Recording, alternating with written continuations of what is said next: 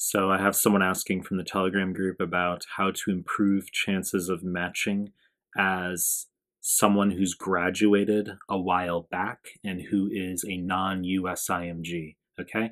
Now, for some of you watching this who, even if you're, I mean, actually, if you're an American graduate, I mean, you would have you would have already been in the match process by now. But the point is, how do you fucking match if you graduated a while back? Do I have any tips?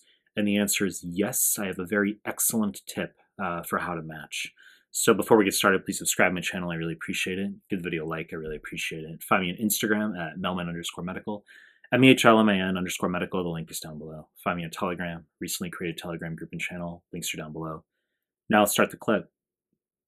So if you graduated some time ago and you want to match and you say, well, uh, how are you going to do this? I mean, look, your 2CK score fucking matters uh, but that doesn't necessarily uh, factor into the uh, the relevance of you having graduated ages ago.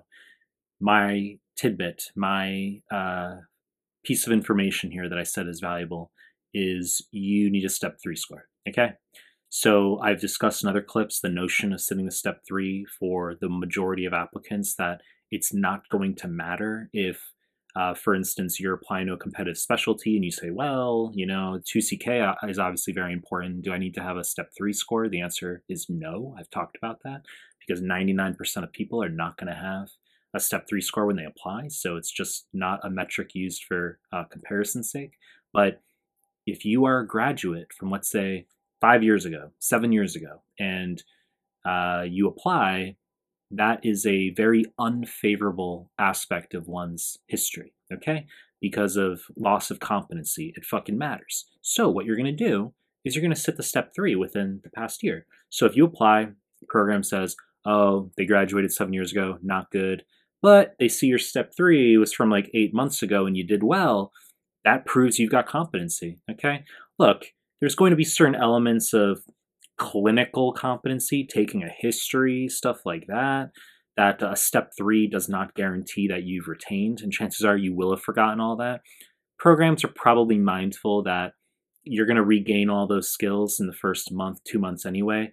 Not that they want you coming in not knowing how to take a fucking history on a patient, but you and do your physical exams. But uh, my point is that we have to consider life's about alternatives. So you either don't fucking apply, or you can apply knowing that if you've taken a step three within the past year, that that's your greatest shot of uh, demonstrating you've got some competency that's recent, and that can augment the probability of a match.